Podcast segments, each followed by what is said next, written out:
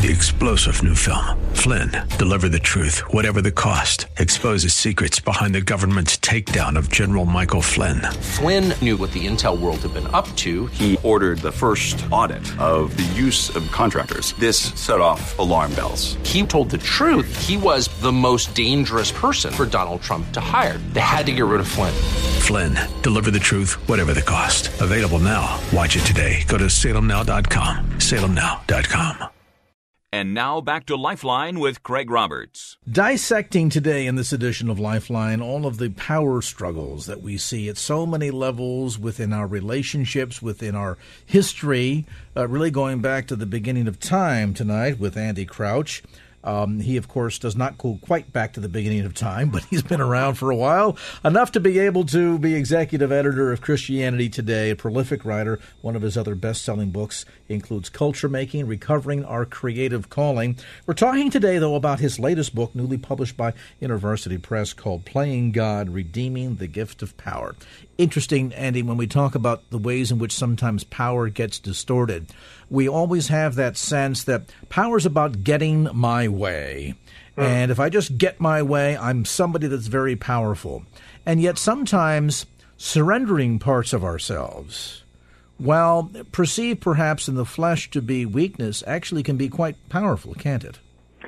Yes, and uh, you know it's amazing how often, you, how much time you spend in the first chapter of Genesis when you start thinking about this, because of course the first chapter of Genesis begins with God, the Creator, who we know as Christians is three persons, three in one, and there's that interesting moment in Genesis 1 where God actually says, Let us make humankind. And that uh, Creator is already complete. He has his way, if you want to put it that way, already without making the world. And yet, this God desires to bring into being a world that's going to have all of these other creatures, starting with very simple creatures uh, in the first days of creation, as, it, as the story is told, but then culminating in these creatures who are made in his image. He actually wants partners. And so when we think about the highest form of power, I think we do often think, boy, if I really had power, I would just say, you know, do it, and people would do it. they would basically be little uh, robots obeying my commands. Um, and this is what we think it would be like to be God, to be able to just move things around and move uh, persons around without regard to what they want. But it seems like the deeper form of power is actually to call into being other other persons who can actually collaborate with you because that's what God essentially invites these creatures made in his image to do to be his representatives in the midst of creation. So you know, we really have to get away from this idea that the, the realist form of power is control or command and realize that actually the realist form of power is creation and collaboration. That's when you have the most powers when other people actually take up their own creative abilities. And, and that understanding, that perspective is, is critically important, isn't it? Because if we're going to redeem power, then there has to be something worthy of being uh-huh. redemptive there. And so often, as I say, I think, Andy, a lot of us mistake power for meaning that means you get to do whatever you want to do in order to other people around to do your bidding, which, as we're learning, is absolutely not the case at all. So then yeah. at the end of the day, it's understanding that perspective that allows us to see the good of power and how this can be then redeemed for God's purposes that was one of the big breakthroughs for me was when I realized we often talk about power as if it's the same thing as dominance or domination. And actually that domination is a is a very weak form of power. If all I have over you is the ability to make you do things that you don't want to do, I actually have very little real power. And it's interesting you um, mentioned that. I remember thinking back to a lot of the media reports, for example, over Ariel Castro. This is that guy there in Cleveland that kidnapped Amanda Berry and, and wow. two other girls.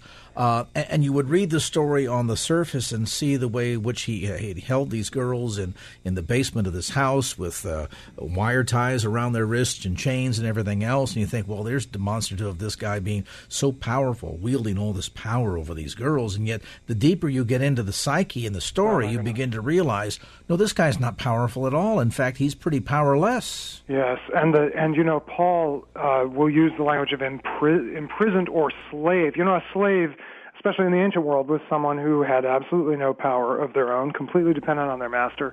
And Paul says if we really get gave into that idea of domination, if we got what we think we want, which Ariel Castro did kind of get for a time, what he thought he wanted, the ability to dominate, we actually become slaves uh, of sin. We we don't end up being masters, and that's why the serpent's promise in the garden is so um, appealing and so deceptive. Because actually, once the man and woman get what they want, what we want, to be like God without having to be in relationship with God, they actually find that they don't have what they wanted at all. Um, and that's what where domination leads. It, it, actually, strangely enough, leads to the, the one who would be master ends up being becoming completely so mastered by it. Really, Satan is in the process of distorting power then uh, from the very beginning and all the time. I mean, think for example about Jesus there during the forty days in the wilderness, uh-huh. and the number of times that he was tempted. And and I always read those passages and thought to myself, Satan, you're an idiot. I mean, to begin with, you're going to say that you're going to offer very God himself, Here, if you'll just bow down and worship me, I give you all of the kingdoms of the earth, and so on and so forth. And I always thought to myself, how can you give God what he already has? it's all his to begin with. He created it all, so how can you give him what he already has? Yes, but, you know, in a way, Jesus is the only human being who has heard those temptations and not at some level given in. Mm-hmm. Now, not all of us uh, have heard the promise of every single kingdom, but all of us have that kind of twinge of an idea that we're made for more than we have, and and that's true. Uh, we, you know, we're made in the image of God. We're made for much more than we currently experience. But Satan insinuates this idea that there's a shortcut to it, that it involves domination, that it involves kind of cheating God of what God only God can give. And Jesus is the only human being who's ever realized that's actually not that bargain will not actually work out. It's actually a lie. And if if he went through with it, he would find that Satan had mastered him, and instead he came out of that temptation able to to say no. Bring us back to this full circle of the issue of um, bringing power back into the balance. First, to understand mm-hmm. that it, it, needs to first and foremost be used for the capacity to do good. And we see, when we really mention this even from the very get go, we see this in Scripture. The very first acts of God are is the demonstration of creative power. Mm-hmm. Yeah, so I think one question to ask is, you know, with whatever power I have today, you know, you mentioned I have a I have a title. I'm executive editor of a magazine called Christianity Today. Well, that's a position of power. So the question is, I think there's a couple questions. One is, who am I using that power for? And if the answer is I'm using it mostly for my own benefit, to uh, you know increase my own notoriety or fame or my own wealth or you know any number of things, then it's I'm probably going to end up using other people for my ends. But it might be possible to use even you know positions like that actually for others flourishing. And I think in the case of people who say own a business, so it could be a small business, or have a position like I do, where you are in charge of some people, you you actually are given power not for your own flourishing, but for their flourishing. So one of the most important questions we can ask is who is flourishing because I have power? and if the answer is me and mine, that isn't very much like the true God. But if the answer is the people who actually are under my care are flourishing, they're becoming more of what they're meant to be. They're expressing their own power. They're getting to do things they they wouldn't have gotten to do otherwise. Then I think we're on the path to a much better use of power. If you've just joined our conversation tonight, Andy Crouch is with us. He's the author of Playing God, Redeeming the Gift of Power. Now, when we come back after a quick timeout, we're going to go deeper into this topic uh, how we can go about utilizing the creative and benevolent power that God has given to all of us. Um, in order to use it for His glory, to go deeper in our relationships, not with just with God on the uh, uh, the vertical plane, but with others on the horizontal plane as well, as Andy just referred to. We'll take a brief time out, come back to more of our conversation right after this.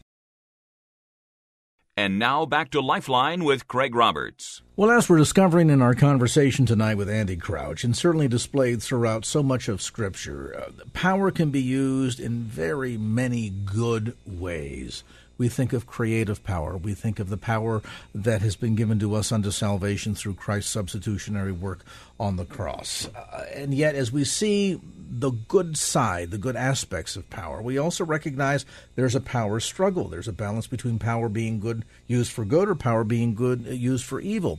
How do we go about harnessing harnessing power for the use for good, for the glory of the kingdom, and learn how to become, I guess, ultimately, Andy Crouch, trustees of power. We're we're we're kind of entrusted to this. It's just what we do with it, huh?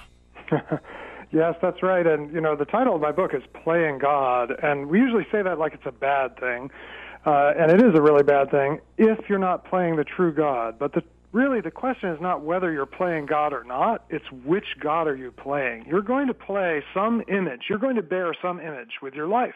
Your life will either reflect the image of a false God, the God of domination, the God who has to get his own way, or it will reflect the, the image of the true God, the God who, when things went so terribly wrong, was even willing to give up his own son uh, to bear pain rather than inflict pain.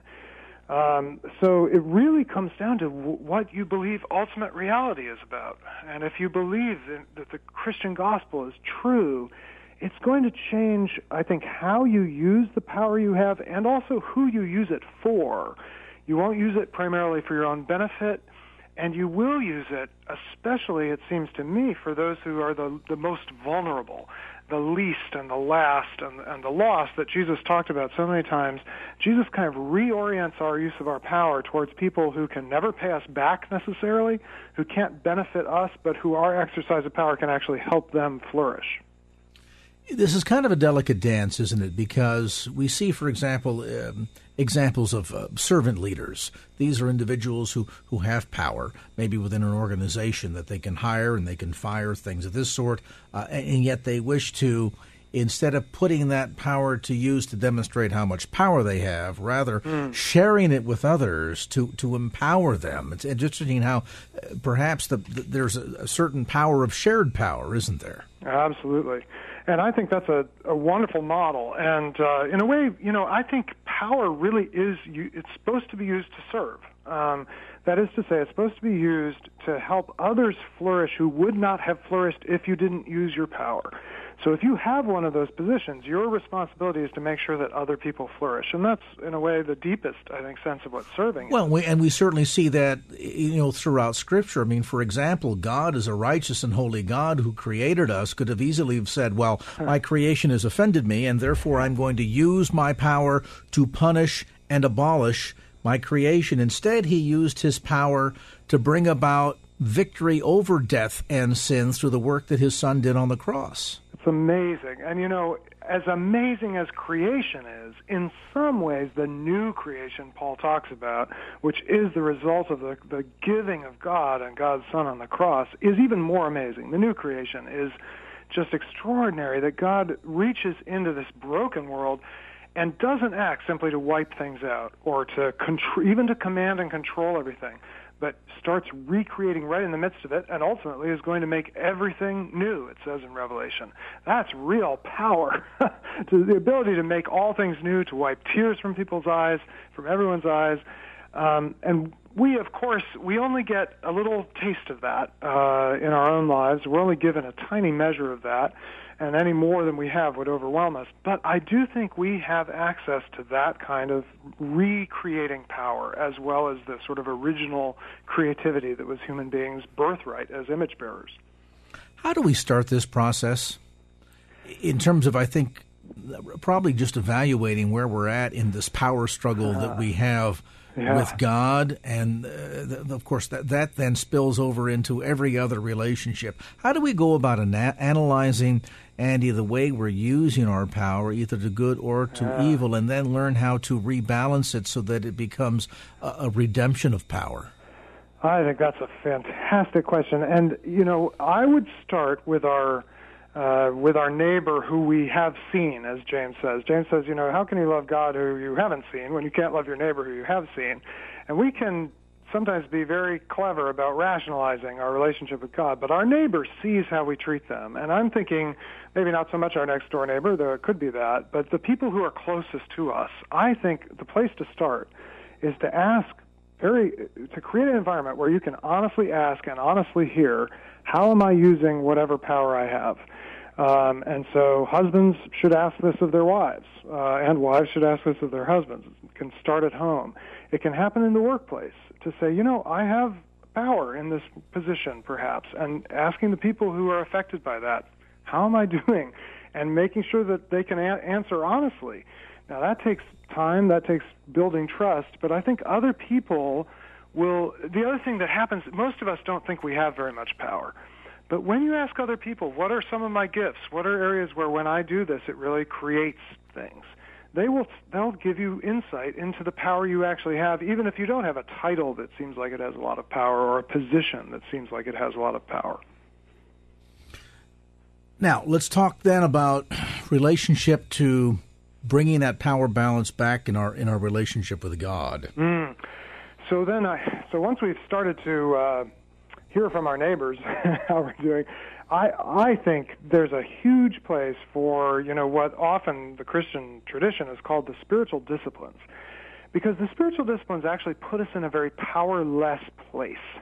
When I fast, or when I am silent, or when I pray alone, there's no one to impress. it's not something I'm very good at. I think the interesting thing about the spiritual disciplines, like fasting, is any any human being, uh, any healthy adult human being can do that. It's not hard to do, and yet it's impossible to do it well. Then, when you seriously take up a discipline of fasting, you discover how how uh, sort of uh, accustomed you are to filling every little need with food, and you discover how much you need God. And so I think the spiritual disciplines are are ways that sort of train us to realize how dependent we've become on our own sense of ourselves and our own sense of power. And they they sort of lay us open before God and it's amazing what you discover about yourself in prayer as you practice these disciplines. And at the end of the day, it's not that God wants to strip us of power. It's how we channel it, how we direct that, how we use that power. He wants us to have true power, and more, I think, than we ever really imagine. Uh, you know, Paul, when he's trying to deal with the church in Corinth, and they're, you know, take each other to court, he says, Look, don't you know we're going to judge angels?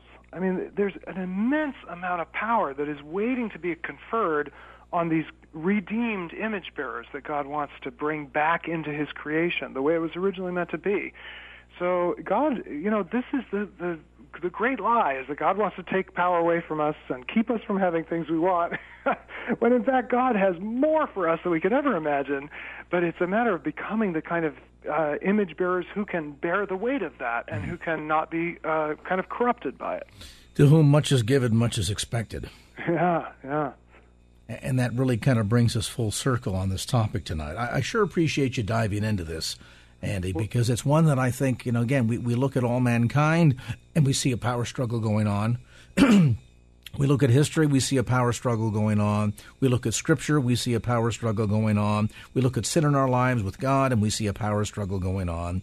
It's not that power is a bad thing. I mean, thank goodness for power. We wouldn't be on the radio right now if it wasn't for power. And yet, if I walked up to one of the towers and decided to wrap my arms around it, I could also find out that the same power that's allowing our voices to get out all over the San Francisco Bay Area uh, could strike me dead in the wrong fashion in a quick second. So it really comes down to our relationship with power and what we do with it. Exactly. And the good news is God is at work in all this. And uh, that very thing that can electrocute, and in a way did electrocute his son, right? His son suffered the worst that human power can do that God can even overcome that and has something amazing on the other side of it that really brings uh, blessing to, to the world. And that's what I think the hope that we can have as we realize that power is everywhere, uh, but, but God's power to redeem and recreate and restore is everywhere as well. You, you might initially hear the topic and say, well, this is a good book. I'm going to get a copy from my boss. Um, or I have a husband or a wife or whomever that seems to be on a power trip. But really, all of us struggle at one level or another with power, trying to redefine what our relationship with power is, and then to learn that this is not something that um, should be shunned per se, that in fact it's a gift from God. How do we, though, redeem it for His purposes? You'll find some great insights pardon me, inside the pages of Andy Crouch's new book called simply Playing God, Redeeming the Gift of Power. The new book, again, published by InterVarsity Press. You'll find it at bookstores throughout the Bay Area, as well as uh, all the usual suspects, Amazon.com, etc. Andy Crouch, thanks so much for being with us. Great book, great conversation. There's Andy Crouch, executive editor of Christianity Today, author of the new book, Playing God, Redeeming the Gift of Power. And now back to Lifeline with Craig Roberts. There's a lot of phraseology that is bantied about these days, uh, whether we're talking about uh, uh, discrimination or racism or phobias of one sort or another. Um, added to this list, one that's not. Um, not talked about much, but quite frankly, um, the reverberation of its impact is being felt more and more, especially in countries that uh, heretofore had been locations where um, faith, particularly of the Christian sort, had been celebrated. My guest tonight is a sociologist. In fact, he's professor of sociology at the University of North Texas. He's the author of a number of best selling books and serves as founder of Reconciliation Consulting, helping churches and ministries develop and sustain a multiracial emphasis. His latest book is called Hostile Environment Understanding and Responding to Anti Christian Bias. And uh, George Yancey, great to have you on the program tonight. Thanks for having me on. Doctor, let's talk first a bit about um, the phraseology here, the term that um, that you're using throughout the book, um, Christianophobia.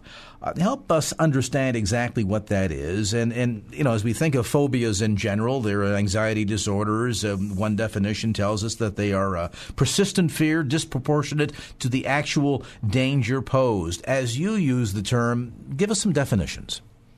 Yeah, and, and I, my co-author of a previous book, really struggled with this. What do we call what we're seeing? What do we call what we're documenting? And, you know, I can't say that I'm completely satisfied with Christianophobia, but it's probably the best of bad choices. When we use phobias, the way we're using it in today's society, it's not just about fear. It's about anger. It's about bigotry, if you will, towards a certain group. That's Islamophobia, homophobia, so forth and so on. And what we've documented fits into that category. For example, many of the uh, people that we uh, that we got information from that answered our questionnaire talked about Christians taking over instead of a theocracy and, and, and forcing everyone to become Christians, which we thought was nonsense, but these were well-educated people who had this sort of fear, an unfounded fear, an unfounded uh, anger. And so we settled on Christianophobia. Is it is it perfect? No, but until I can find a better term, that's one I'll use. Okay. With that said, um, why not? Um, I don't know. We we hear of anti-Semitism. How about anti-Christian? Why specifically Christianophobia? I, I actually thought about anti-Christian uh, as a as a possibility, and, and it has some merit. One of the problems with using that term, I felt, was: Are you anti-Christian because of a fear, or do you just not believe in Christianity, and therefore, you know, uh, I don't. I don't agree with Christians. I'm, I'm anti-Christian philosophy or, or, or theocracy or, or, or theology or things of that nature. And so uh, it probably is my second choice, but I don't feel it's quite as good as Christianophobia.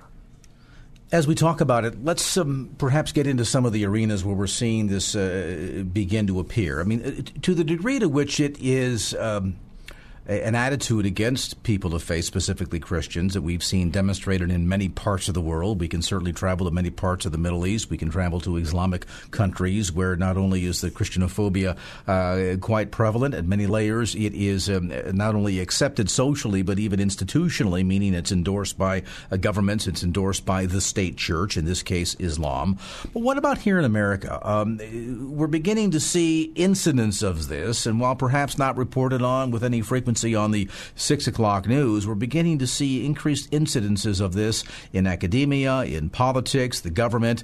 Um, some of it seems to be kind of uh, casual and, and uh, covert, others more overt and, and even systematic. Why, why this trend, particularly in a country like the United States, who, whose very foundation was founded on the principles that ran contrarian to this notion of, of again, the anti Christian bias or Christianophobia? Well, you know, at one point, the United States was a society where, if not a Christian nation, uh, was dominated by a Christian culture.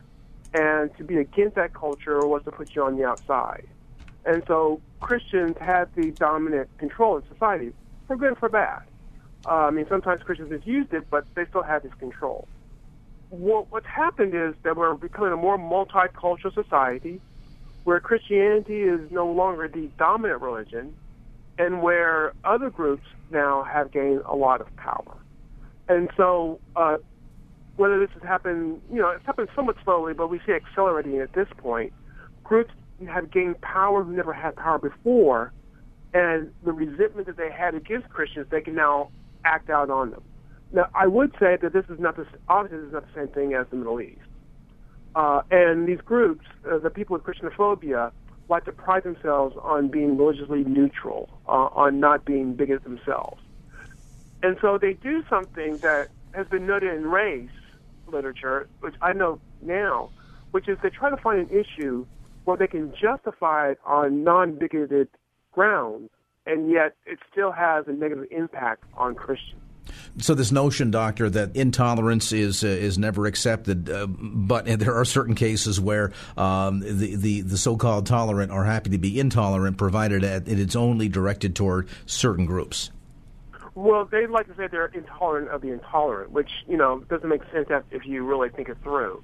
But yeah, they, they, they, there clearly is an intolerance, and in their in their uh, social identity, they see themselves as well educated, as tolerant. So it's it's very hard for for to point out how intolerant they are because in their mind they can't be intolerant because they are progressive, educated, whatever adjective you want to use. Uh, even though clearly we see that in Christianophobia. There are there those who are perhaps dismissive of the impact of Christianophobia uh, because it is different than many of the other types of, phobias that are out there? And by that I mean this, doctor. Uh, racism, I mean, uh, clearly an individual, they're, they're born of what they're born of. There's their birthright. Uh, it's their racial makeup. Don't get much of a choice in that. Um, some might argue that even homophobia, uh, based on behavior. But, but Christianophobia is an attack or an assault on an individual a sense of, uh, of bias against that person based solely on what they believe, which kind of makes it unique in that case, doesn't it? Well, there's anti-Semitism and, and there's Islamophobia, which you could say is the same thing. So, uh, so I don't know if it's unique in that sense. It may be more unique in the United States because you have a group that's been a dominant group that now is becoming a minority group, and uh, people are finding ways to attack them now that they don't have the power they once had. We're going to take a time out on that point and come back to more of our conversation today with Dr. George Yancey. He is professor of sociology at the University of North Texas. His new book is called Hostile Environment Understanding and Responding to Anti Christian Bias. A brief time out, back to more of our conversation as Lifeline continues. And now back to Lifeline with Craig Roberts. Back to our conversation with Dr. George Yancey, professor of sociology at the University of North Texas. The new book is called Hostile Environment Understanding and Responding to Anti Christian Bias.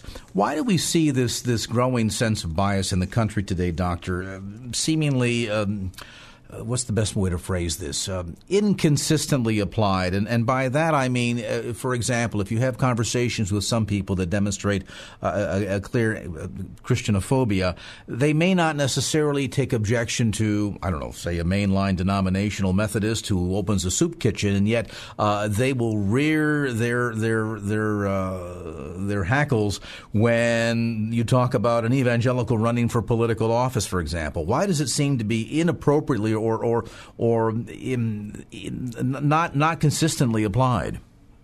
Well, I think that those with Christianophobia, they have a certain set of values and actions that they deem acceptable and those that they deem unacceptable.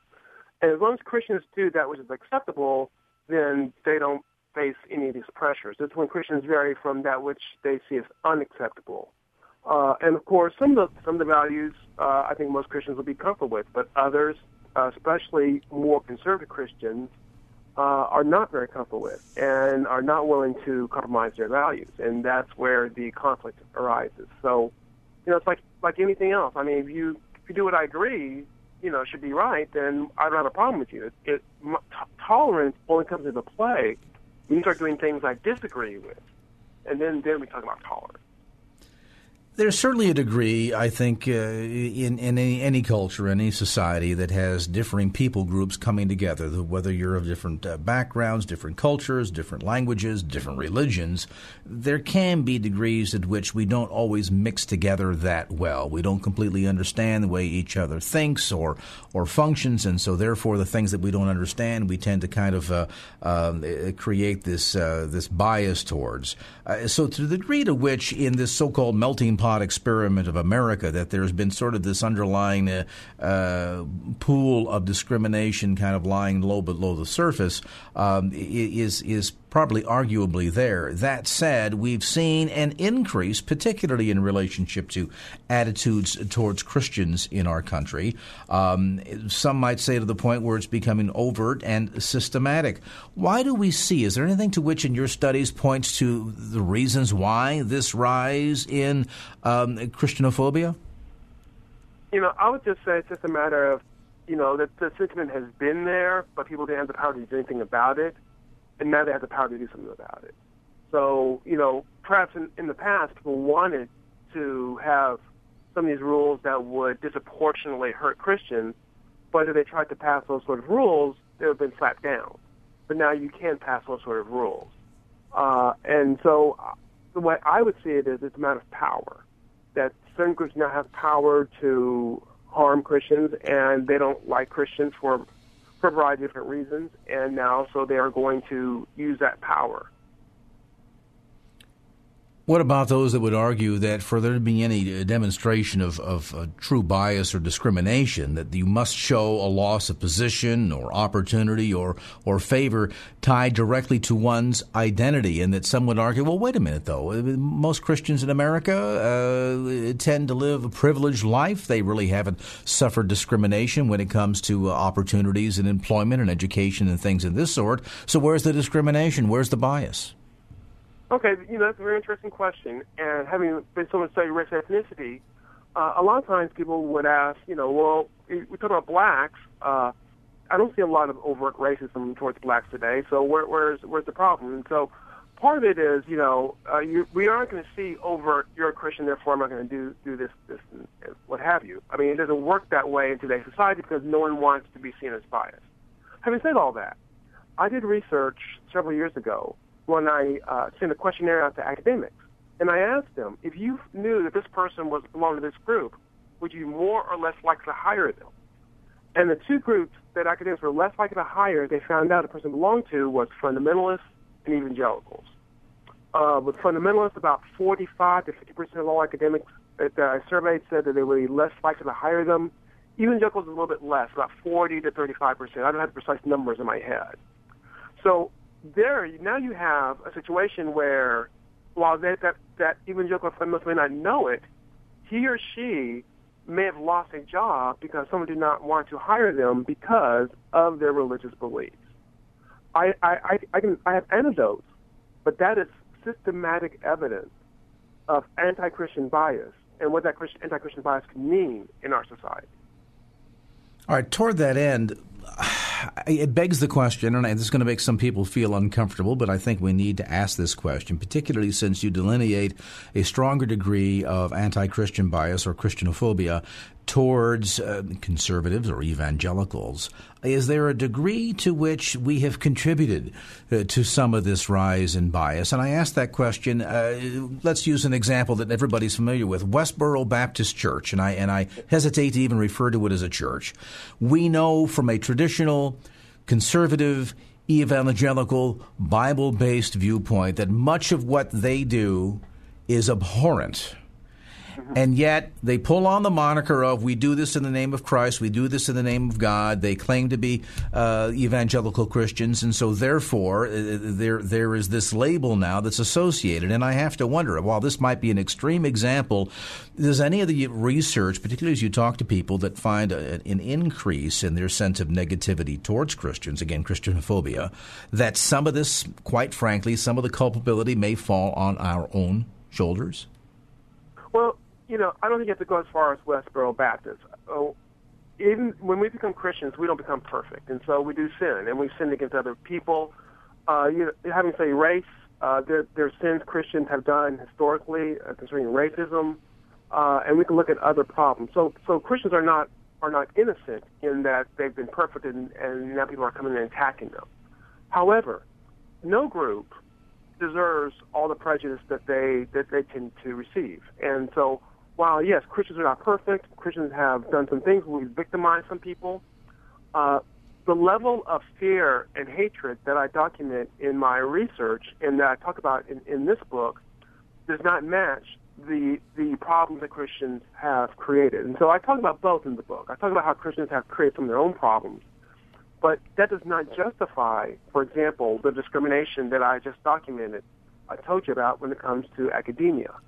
So it's sort of a it's sort of a both and approach. Yes, we need to get our act together as Christians, but we also deserve not to shut out the public square, which I think is the goal of Appeal to Christianophobia not to put Christians in jail, of course, but to uh, silence them so that they no longer have a voice in the public square. We understand that you know part of this is based on stereotypes, as you're suggesting, the, the notion that uh, Christians, evangelicals, are intolerant, bigoted, backward, hypocritical, self-righteous. I mean, on and on the list of adjectives uh, goes uh, goes. And yet, I have to wonder, um, what can we, if we can't control their actions, what can we do to at least stem the tide or, or change some of the impressions that are out there? That, as you point out, while perhaps the Westboro Baptist Church is on the extreme side of the continuum, but nevertheless, there there is a sense, I think, perhaps that uh, to a degree to which we kind of are contributory to all of this. And we know from a purely biblical perspective, yes, we're going to be hated and despised for His namesake. That said,